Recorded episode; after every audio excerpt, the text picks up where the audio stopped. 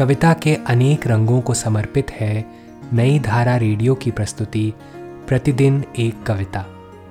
कीजिए अपने हर दिन की शुरुआत एक कविता के साथ। आज की कविता है, तुम्हारे भीतर। इसे लिखा है मंगलेश डबराल ने। आइए सुनते हैं यह कविता मेरी, यानी कार्तिकेय खेत्रपाल की आवाज़ में। एक स्त्री के कारण तुम्हें मिल गया एक कोना। तुम्हारा भी हुआ इंतज़ार।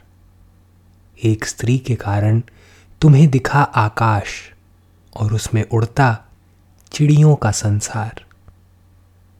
एक स्त्री के कारण तुम बार बार चकित हुए। तुम्हारी देह नहीं गई बेकार। एक स्त्री के कारण तुम्हारा रास्ता अंधेरे में नहीं कटा। रोशनी दिखी इधर उधर एक स्त्री के कारण एक स्त्री बची रही तुम्हारे भीतर।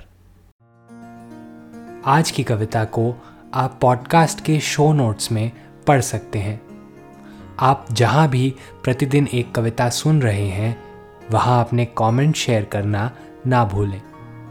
अगर आप चाहते हैं कि नई धारा रेडियो की यह प्रस्तुति हर सुबह आपके व्हाट्सएप पर आ जाए तो हमें इस नंबर पर मैसेज भेजें।